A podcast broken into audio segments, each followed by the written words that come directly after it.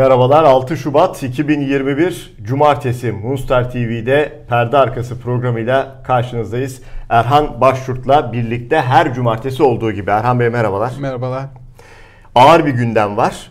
Her zamanki gibi Türkiye. Boğaziçi Üniversitesi oradaki direniş, eylemler, Cumhurbaşkanı Erdoğan'ın gençleri hedef göstermesi, hocaları hedef göstermesi ve bütün bunları yaparken de dilinden reformu, anayasayı, yeni anayasa çalışmalarını vesaireyi düşürmemesi. Biz de o yüzden bugün dedik ki dilinde reform, elinde sopa. Evet. Bu ağır gündemi konuşacağız. Ee, devam ediyor Boğaziçi Üniversitesi'ndeki e, eylemler.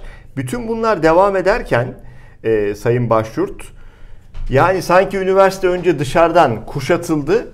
Şimdi içten fethediliyor gibi. Neden? Yeni gelişme, sıcak gelişme şu. Erdoğan'ın imzasıyla Boğaziçi Üniversitesi'ne hukuk fakültesi ve iletişim fakültesi de kuruldu.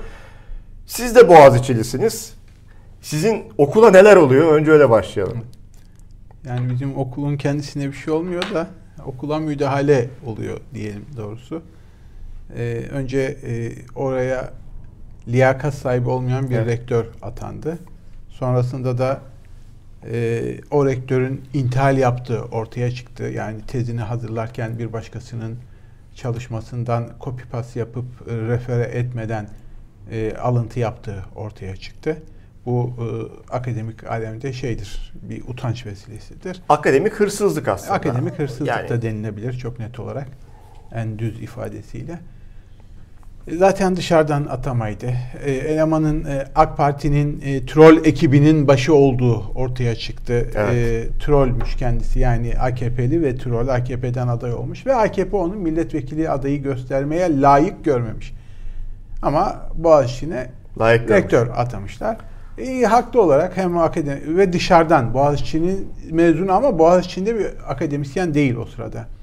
E, haklı olarak hem öğretim görevlileri hem de öğrenciler buna tepki gösteriyorlar. Başımıza kayım istemiyoruz diye.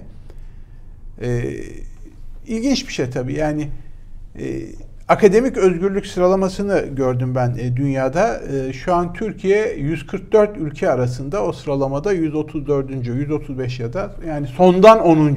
Utanç verici Yani normalde. Zaten 7000 bin küsur Evet. akademisyeni atmıştı biliyorsunuz. Darbe bahanesiyle 15 Temmuz'un hemen ardından bütün dekanları istifa ettirmişlerdi. Ee, şehir üniversitesine 15 özel üniversiteye el koymuşlardı. Hani yeni değil aslında. Yeni. KHK ile kapatılan. Farklı olan şu Boğaziçi öğrencileri de tepki verdi. Hocalar da tepki verdi. İlk defa bu çapta bir tepkiyle karşılaşıyoruz. Evet. Yapılana. Yani, okul okulun öğretmenlerinin, hocalarının neredeyse tamamı Tabii. e, Tabii. kitlesel bir tepki verdi. Mesela diğer okullarda da atamalar var ama Tabii. böyle olmadı. Yani mesela deniyor ki işte e, 20 kadar hocaydı Erdoğan konuşmasında. Hocalar da çok kibar, e, beyefendi bir şekilde ellerine e, numaralar yazıp e, tek tek çıktılar. Yine arkalarını rektörlük binasına döndüler ve 200 kadar basabildik. Daha fazlayız da 200 kadar basabildik diye de gösterdiler. Yani biz burada 20 değil, Evet. 200 akademisyeniz cübbelerimizde ters dönen dediler. Müthiş. 200'den fazla akademisyeniz özür dilerim. Şimdi rektör yardımcısı bulamıyor. Kendisine danışman bulamıyor. Üniversite Evet. içerisinde. E, öğrenciler sırtını dönmüş. Fakat inanılmaz bir şekilde, yüzsüz bir şekilde krizi tırmandırmak bahanesine hem Cumhurbaşkanı bastırıyor hem de rektör istifa etmiyor. Çok ilginç bir şey yani. Ve çok ağır bastırıyor. Evet. Mesela oradan isterseniz devam edelim. Şimdi öğrencilere terörist dediği yetmiyor Erdoğan'ın. Terörist diyor. Bu arada terörist dediği öğrenciler mahkemeden serbest kalıyorlar. Orada öğrenci yok diyor.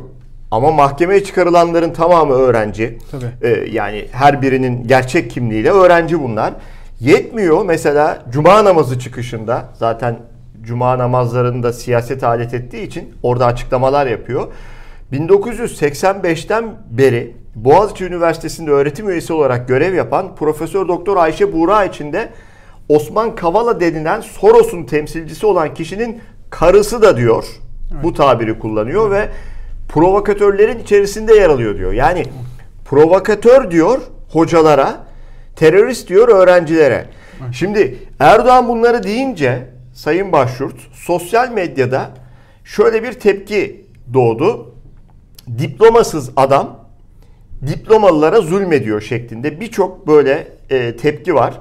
Hatta Twitter'ın o arama e, bölümüne diplomasız Boğaziçi yazdığınızda okuyabilirsiniz mesajları. Mesela bir tanesini okuyayım. Ne garip dünya diyor. Saraya diplomasız girebiliyorsun ama Boğaziçi'ne 500 tam puanla demiş. Ondan sonra e, Boğaziçi Üniversitesi ile tek alakası muhtemelen İETT şoförüyken diyor Rumeli Hisarüstü otobüsü kullanmak olan diplomasız bir cahile rektör atama yetkisi verirsen sonucu bu olur diyor. Bunun gibi yüzlerce mesaj var. Evet. Turan Bey, e, ortada öğrencilere yönelik ya da hocalara yönelik bir terörist ya da terörist grup ya da provokatör yok. Ortada çok net ve özet ifadesiyle siyasi bir linç var. Artı devlet terörü var. Müthiş ifade Evet, ettiniz. Yani terörist yok, provokatör yok. Fakat siyasi linç var, devlet terörü var. İşin özeti Bu. tamamı budur. Çok tehlikeli değil mi? Ülkenin bir numarasının Yeni- hedef göstermesi. Yeni, yeni yeni yeni bir şeyden bahsetmiyoruz aslında Turan Bey. Çok uzun süredir Erdoğan'ın tek adam rejimine geçiş otoriterleşmesiyle paralel artan ivmede belki diyebileceğimiz bir süreç yaşanıyor. Ee, ya bir grubu MGK'dan bunlar teröristtir diye terör örgütüdür diye karar aldılar. Sonrasında da e, 600 bin insanı cemaate yakın ya da irtibatlı ya da iltisakı var gibi hiçbir dayanağı olmayan tamamen fişleme ve e, gizli tanık e, iftiralarına dayalı gözaltına aldılar, hapse attılar, okullarından attılar, işlerinden attılar. Ya düşünsene bu Evet. ordudan 20 bin subay 30 binli aşkın polis cemaatle iltisaklı diye atılmış görevden. 150 bin kamu çalışanı atıldı görevden. 2000 okul 1200 tane dernek el konuldu. 7000 akademisyen var değil mi? 7000 akademisyen bunlar cemaatle ilgili değildi Yani ama. toplamdan bahsediyorum yani. 7000 akademisyene de geleceğim. Yani Kürtlere yönelik yapılanlar Tabii. var. Bakın süreç içerisinde HDP ile bağlantılı HDP'li vesaire diye yapılanlar var. Yani devlet adeta terör, daha doğrusu devletin gücünü ele geçirmiş bazı siyasiler güç sarhoşluğu içerisinde hukuk ve insan haklarının doğal haklardan uzak bir şekilde bu gücü siyasi linç ve devlet terörü estirmek için kullanıyor. Evet. Tamam. Müthiş. Bütün sorun burada bu. Gelip kilitlendiğimiz en temel e, çıkmaza düştüğümüz nokta burası. Elde sopa canının istediğini dövüyor ve Hiç ses çıkartmayacaksın diyor. Bir de şöyle bir durum Evet. var. Ben seni döveceğim diyor. Sen döverken diyor ses çıkarmayacaksın. Evet çünkü Şimdi- ses çıkarırsan terörist oluyorsun. Evet. Bey. Mesela eğer bütün bunlar olmasaydı yani Boğaziçi'de öğrenciler bu kadar net durmasalar 200'den fazla hoca sırtlarını dönmemiş olsalardı hiç biri ne terörist olacaktı ne provokatör. Aynen. Konu kapanacaktı. Yani ve barışçıl gösteri hakkı en temel haklardan bir tanesi. Türkiye'de yok ama o hak. Var. Kendilerinden olunca var. Ha, or- orada var. Yani destek ya da kendi talep ettikleri protestolarda var. Var.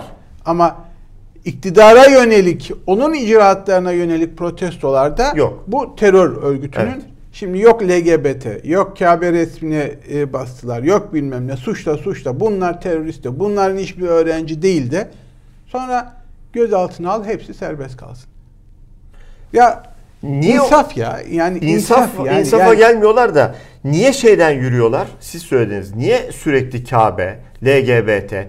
Niye hep Bu- oralardan bu, bu, oynuyorlar? Bu, bu halkın şeylerle oynuyorlar. Ee, hassas damarlarıyla oynuyorlar. Ola ki destek olurlar bu Ha. protestolara. Ee, işte kimisi oradan hassastır. O ondan dolayı mesafe koysun. Kimi dini sebeplerle hassastır. O oradan dolayı ha- şey koysun. İşte Bahçeli çıkıyor. e, başka bir şey söylüyor. Milliyetçiler mesafe koysun da bu haklı protestolar kitleselleşmesin kaygısındalar. Çok önemli. Şimdi Ayşe Buğra benim de dönemimde hocalık yapan saygın bir akademisyen. Daha ilginç bir şey söyleyeyim. Milliyetçi muhafazakar camianın da e, idollerinden kabul edilen Tarık. romancı Tarık Buğra'nın kızıdır. Tarık. Buğra'nın kızı evet. Şimdi Osman Kavala ile evleniyor daha sonra. E, Osman Kavala'nın eşi olduğu için, Osman Kavala da Soros'la ilgili olduğu için onun sadece kendisi değil eşini de suçluyorsun. Ya bir defa suçun şahsiliği Kur'an'da da geçen bak Kur'an'da da geçen yani dinen de Hadi anlayacakları dilden Evet. cevap veriyorsun. Doğal hukukun da en temel prensibidir. En temel prensibidir. Hukukun şahsiliği. Yani baba katil olabilir, bu evlatı bağlamaz. Anne hırsız olabilir, bu kızını bağlamaz. Kızı hırsız olabilir, bu anne babanın suçu değildir. Tamam mı? Evet.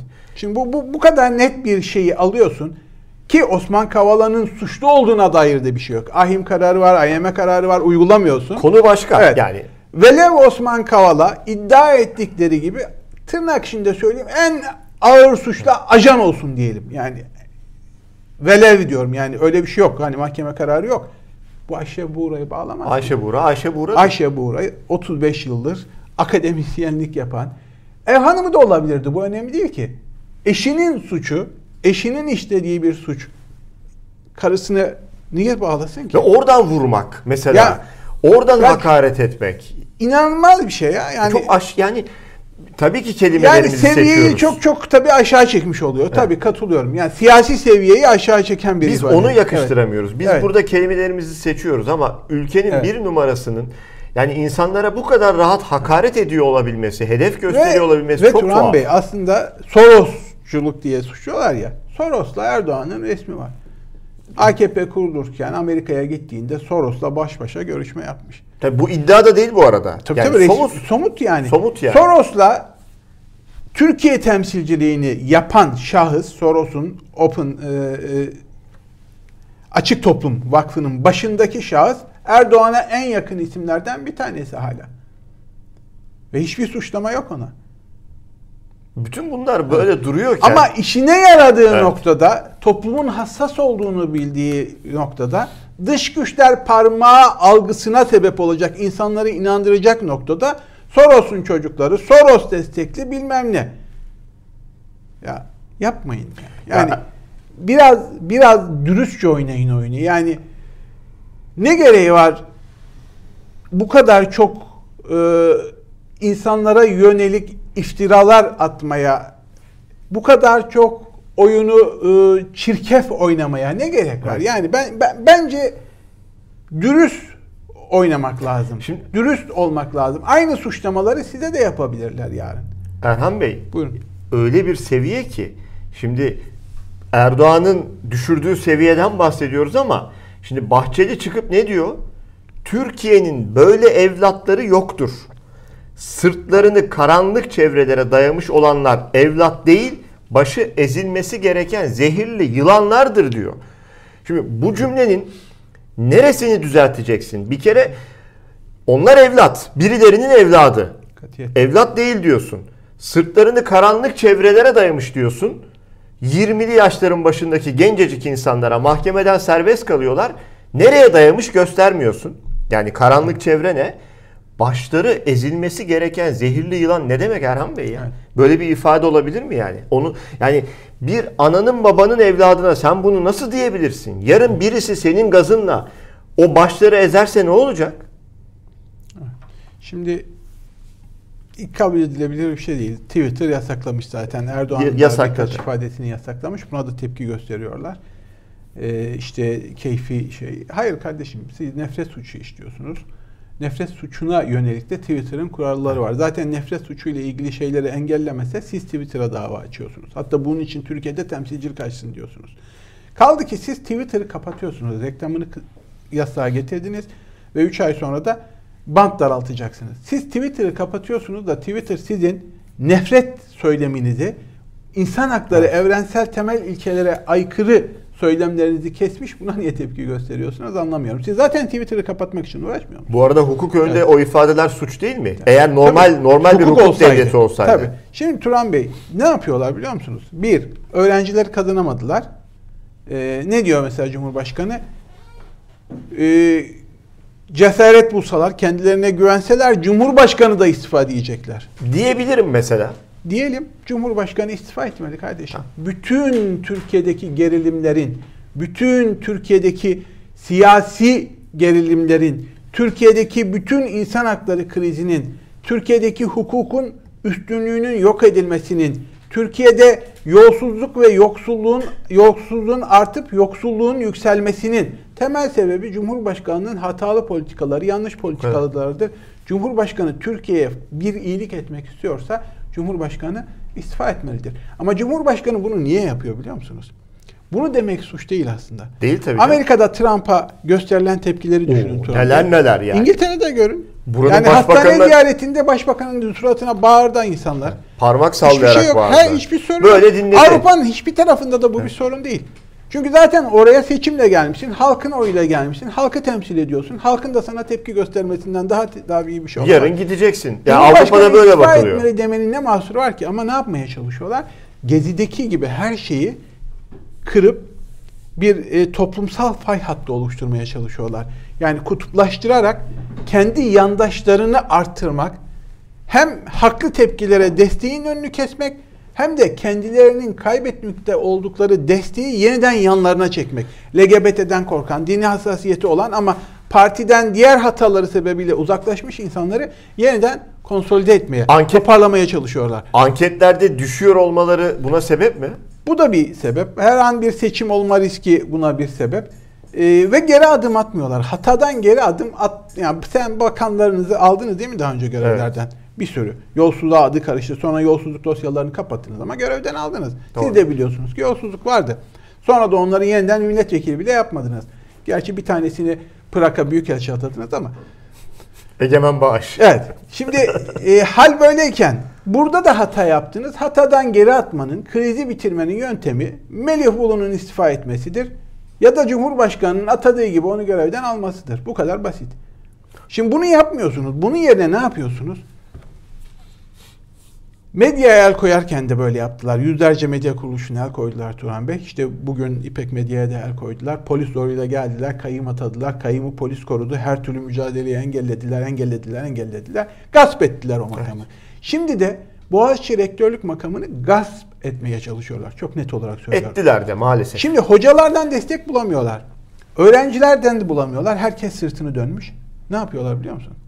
İki yeni fakülte eklemişler Cumhurbaşkanı evet. kararıyla. Hukuk bir de çok Hukuk enteresan. Fakültesi, hukuk fakültesi, evet, iletişim, iletişim fakültesi. Hukukun olmadığı bir yerde ya da mevzu miktarda hukuk fakültesinin olduğu için hukuk fakültesi mezunlarının işsiz gezdiği bir evet. ülkede yeni hukuk fakültesi açmak Yeni medya kurumlarına 200'ü aşkın medya kurumuna el konulmuş 3000 gazetecinin işinden edilmiş olduğu Türkiye'de işsiz bırakıldığı topladığınızda bu 30 binleri buluyor da Türkiye'de evet. iletişim fakültesi açmak. Bu niye biliyor musun? Trajik, trajik komik bu, yani bu, söz Bu üniversiteye yeni akademik kadro aktarıp o kadrolar üzerinden Melih Bulu'yla çalışacak akademisyen grubu oluşturmak. İkincisi yeni fakültelerden dolayı mevcut kampüsüne sığmayan Boğaziçi'ni de başka yerlere taşımak olabilir. Bununla ilgili iddialar giderek güçlü kazanıyor. Boğaziçi'nin mimari yapısı ve coğrafi güzelliği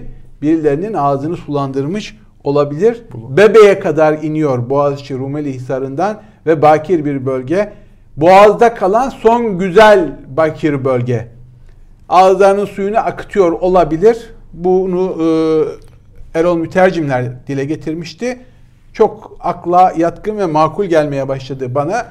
E, deprem arazilerine, deprem bölgelerine gökdelen diken, e, AVM diken iktidar için üniversitenin arsasına bunu yapmalarının şaşırtıcı olmaz. Çapayı, Cerrahpaşa'yı yıkılacağı riskine rağmen tamir etmeyip Beylikdüzü'ne, avcılara taşınmaya zorlayan ve onların şehrin göbeğindeki arsalarına el koyan bir iktidar için Boğaziçi'ne de bunu yapıyor olmaları veya olma ihtimalleri bana hiç şaşırtıcı gelmez. Ben, ben de hiç şaşırmam. Çünkü öyle bir ne estetik anlayışları var ne gelenek ne kalite anlayışları var. Evet. Yani bu yapı Boğaziçi Üniversitesi'ni alsa Esenler Olimpiyat Stadı'nın yanına bir bina yapsa böyle çirkin bir bina yüksek katlı tabelasına da Boğaziçi Üniversitesi yazsalar Ondan mutlu olurlar. Melih Bulu da oradan olimpiyat stadını seyrederek ben rektörüm diye kendini tatmin eder. O kadar estetikten yoksun e, bir Yani yapı bu. estetiğin ötesinde e, şehrin dışına taşıyorlar üniversiteleri Çünkü- bu bahaneyle. Ya avcılara ya işte e, Maltepe tarafına ya bilmem ne tarafa ama o değerli araziyi oraya çöküyor. Yani Kuleli'yi otele dönüştürme projesi yapanlar için Boğaziçi'ne bu projeyi yapmış olmaları Taksim Meydanı'nda o projeyi yapanlar için Boğaziçi için ağızlarının bu amaçla suyunun aktığı ihtimali şaşırtıcı Değil. değil. Ee, öğrenci sayısını ve e, fakülte sayısını da arttırıp zaten yerine sığmayan Boğaziçi'yi başka yerlere taşımayı da planlıyor olabilirler. Sadece Melih Bulu'ya destek akademisyen transferi, e, destek kıtaları bindirme amacı dışında diye düşünüyorum. Peki şöyle anayasayı da konuşacağız. Şöyle neden? Ana bütün bunları yaparken Erdoğan bir de yeni anayasa yapmaktan bahsediyor da. Evet. Ona geçerken şöyle bağlayalım mı? Buyurun. Şimdi tabloyu ortaya koydunuz. Ee, evet öğrencilerin direnişi var dedik. Evet akademisyenlerin direnişi var dedik. Peki öğrenciler dövülürken, akademisyenler direnirken muhalefet ne yapıyor? Yani ne olması gerekirdi? Yani garip bir şey. E, CHP'li bir ismin açıklamasını okudum. E, biz Boğaziçi'li öğrencilerin çok yanında yer almadık. E, bu protestoların arkasında CHP var zannedilmesin diyor. Ol ya mesela. Garip yani ilginç olan bu. E, Ol ne yani. olur yani senin orada olmanın ne mahsuru var ki? Sen niye iktidarın söylemine teslim oluyorsun ki? O kadar komik yani, yani. iktidar eleştiriyor diye HDP'lilere sahip çıkmıyorum. Neden? E çünkü HDP'ye onlar terörist diyor. Sahip çıkarsan bana da terörist derler. E iktidar eleştiriyor diye ben KHK'lılara sahip çıkmıyorum. Neden? Çünkü onlara terörist dedi iktidar. Ben onlarla bir araya gelirsem bana da terörist der. Ya arkadaşım sen eğer iktidarın dümen suyundan gideceksen ve sen eğer iktidarın hatalarının veya söylemlerinin esiri olacaksan iktidara alternatif olma imkan ve ihtimalin yok ki. Yok zaten. Ya sen de iktidara geldiğinde bunları yapacaksın demektir. Sen bunları yapacaksan ben ne diye oyumu ondan alıp sana vereceğim? Yani beni kararsızlar grubuna iter durursun. Bir alternatif olamazsın o seçenekle. Sen Boğaziçi'nde bir haksızlık varsa siyaseten bunu dile getirmekten niye korkacaksın ki? İktidarın ne dediğiyle niye ilgileniyorsun ki? Sen halka ne diyorsun? Bana o lazım. Ya o genç arkadaşlarımız dayağı yemişler. Evet. Direnmişler. Hedef gösterilmişler, mahkemeye çıkarılmışlar, serbest kalıyorlar. Hala cesaretli ve o kadar düzgün cümlelerle kendilerini ifade ediyorlar ki aslında hem tokadı hem iktidara vuruyorlar hem de muhalefete şöyle sağlı sollu çakıyorlar ya ama kendilerine gelmiyor. Yani tabii büsbütün destek vermiyor değil. Muhalefetten Ya. olay yerine giden de var. Milletvekillerinden özellikle mahkeme sürecinde destek çıkanlar var. ama ben Hem ondan CHP bahsetmiyorum. diğer partilerden ben ama oraya yığılmaktan bahsediyorum. yani ya, o yığın- çocuklar dayak ya yerken Üniversitenin şeyini e, bozsun da istemem. Ya öğrenci ve akademisyen protestosundan çıkarılsın da istemiyorum. İsteme yani doğrusu bu yürüyen şekli ama siyaseten açıklamalarınızla bu insanlara destek olmanız gerekiyor ve daha fazla olay yerine gitmeniz, moral vermeniz, e, beraber olduğunuzu, onların düşüncelerini paylaştığınızı göstermeniz. Ben şunu demiyorum yani oraya kitleler yığın CHP seçmenini falan böyle bir şey demiyorum. Değil. Benim dediğim oradaki insanlara destek olduğunuzu ve olmaya devam edeceğinizi her şart ve halükarda haklı oldukları sürece, demokratik talepte bulundukları sürece destek olacağınızı göstermeniz en iyisidir diyorum. Şimdi ben son bir uyarı, son bir tuzak şeyine geleyim de Şimdi Erdoğan tabii bir işi kendisine çevirmeye çalışıyor. Kendisi olursa arkasında bir %50 desteği var onu biliyor. İkinci risk benim açımdan en önemli risk. Bu tür demokratik ve barışçıl protestolarda e, iktidarın e, demeyeyim de iktidarın maşalarından ya da e, enstrümanlarından istihbarat örgütlerinin e, bağlı onlara bağlı çalışan insanlar var. Mesela Gezi'de e, Taksim'deki o son baskın yapıldığında polisle çatışan bir sağdan bir soldan sürekli ateş edip silahı olan bir eleman vardı. Sonra ne oldu bu biliyor musunuz? Hiçbir şey olmadı. Yani Kavala tutuklanmış durumda ama o eleman yok ortada. Hmm. Yani istihbarat örgütlerinin haklı, demokratik ve barışçıl protestolara meşru müdahale ettiklerini gösterebilmek için araya kattıkları ajan provokatörler oluyor. Ama bu hep olur.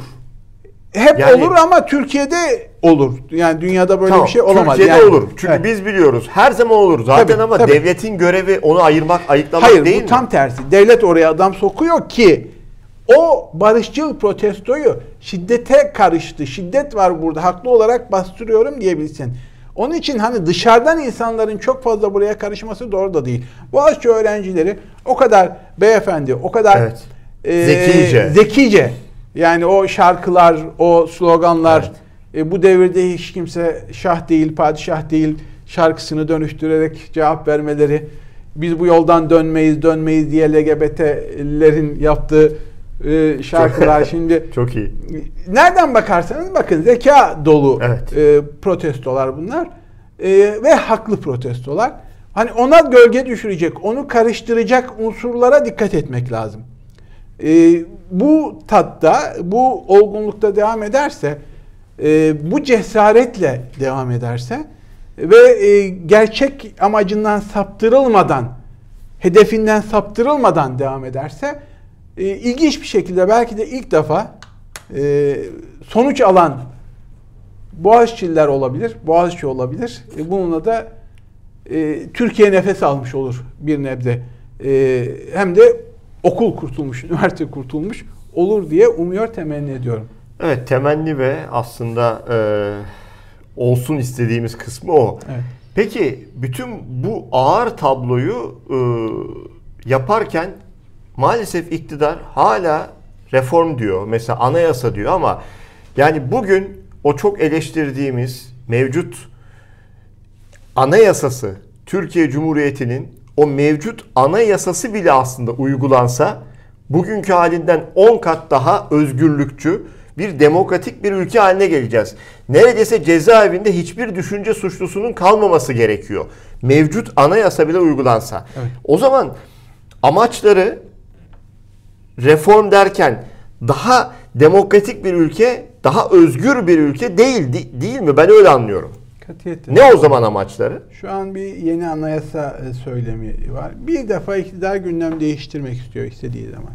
İkincisi inisiyatifin, e, yönlendirme gücünün sürekli elinde bulunması. Kendi dışında herhangi bir gelişmeye izin vermemeye çalışıyor. Muhalefet partilerinin kendi aralarında bir araya gelip bir anayasa çalışması yaptıkları, bir anayasa ortak ilkeleri üzerinde anlaşmaya çalıştıklarını duyunca Evet. biz yeni anayasa yapalım gelin gibi çıkış yapıyor. İkincisi iktidarın bazı dertleri var. E, Seçim yasasında değişiklik yapması gerekiyor. Kanun e, anayasal değişiklik yapması gerekiyor. Bunun için de en azından referanduma yaptırdığı değişiklikleri götürmesi gerekiyor. Bunun için de en azından 360 milletvekiline ihtiyacı var.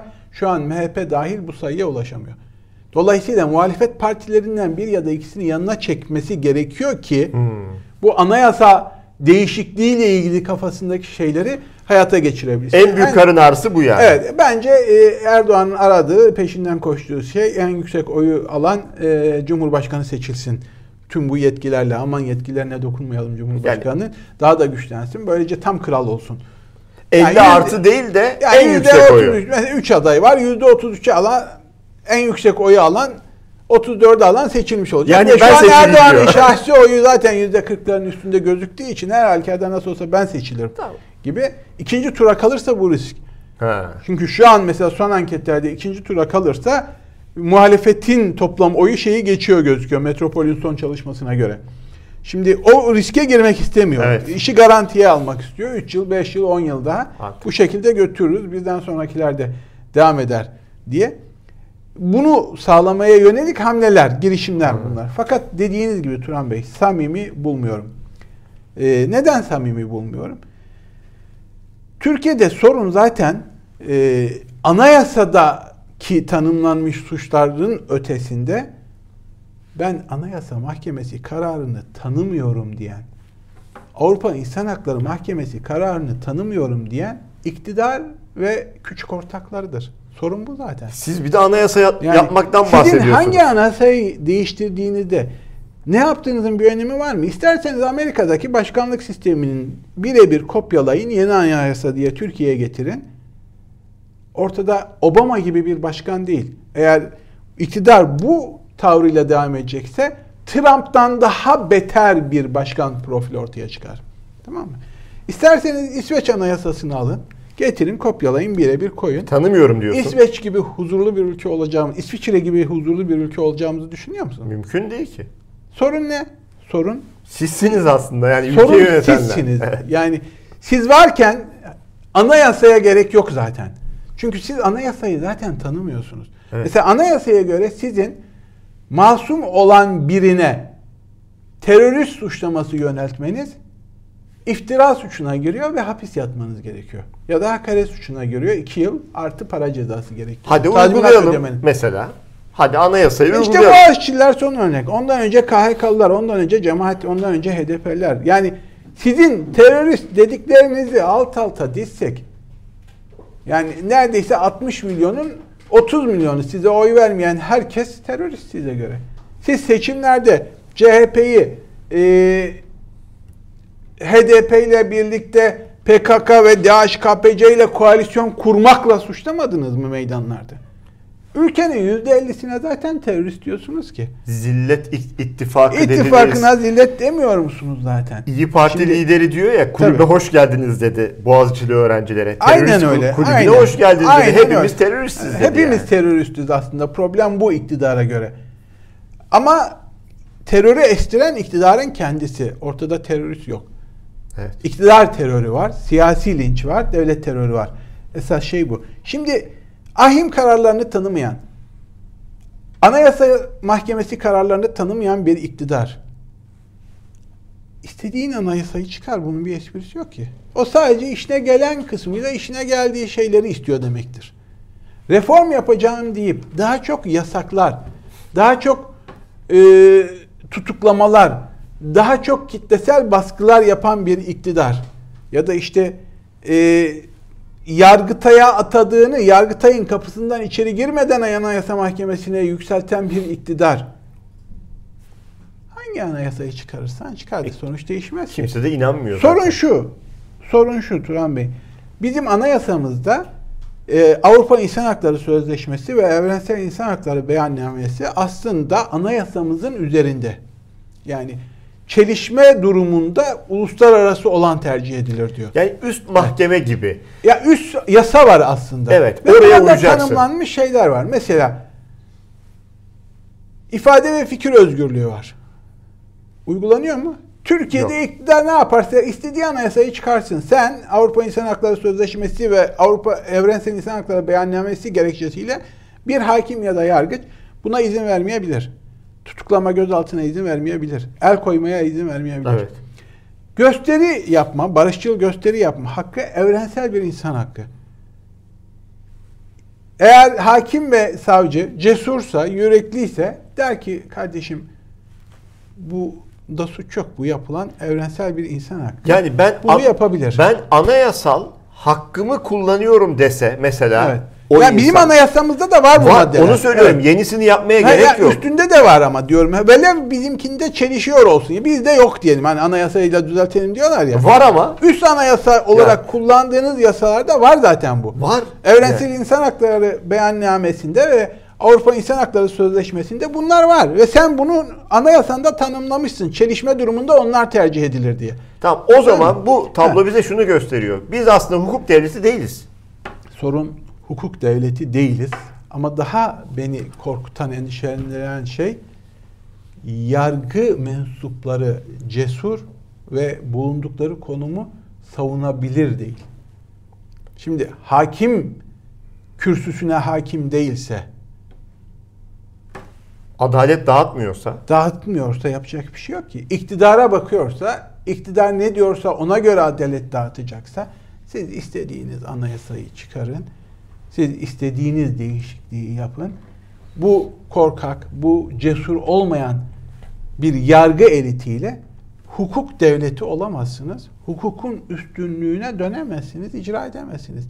Cumhurbaşkanına hakaretten 50 bin kişiye dava açanlar 50 milyon kişiye hakaretten Cumhurbaşkanı'na tek dava açamıyorsa ki açamaz.